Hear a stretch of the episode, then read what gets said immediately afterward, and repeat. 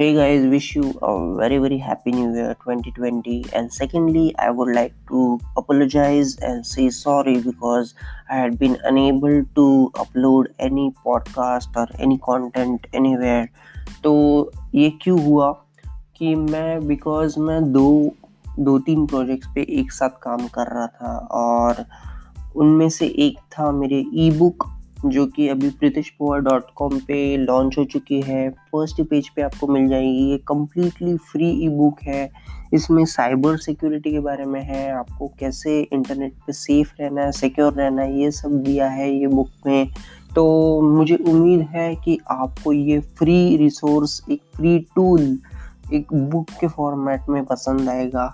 आप जस्ट वो वेबसाइट वो लिंक पे जाइए, वेबसाइट पे जाइए, होम पेज पे आपको मिल जाएगा ईमेल्स के लिए, मतलब ई बुक्स के लिए।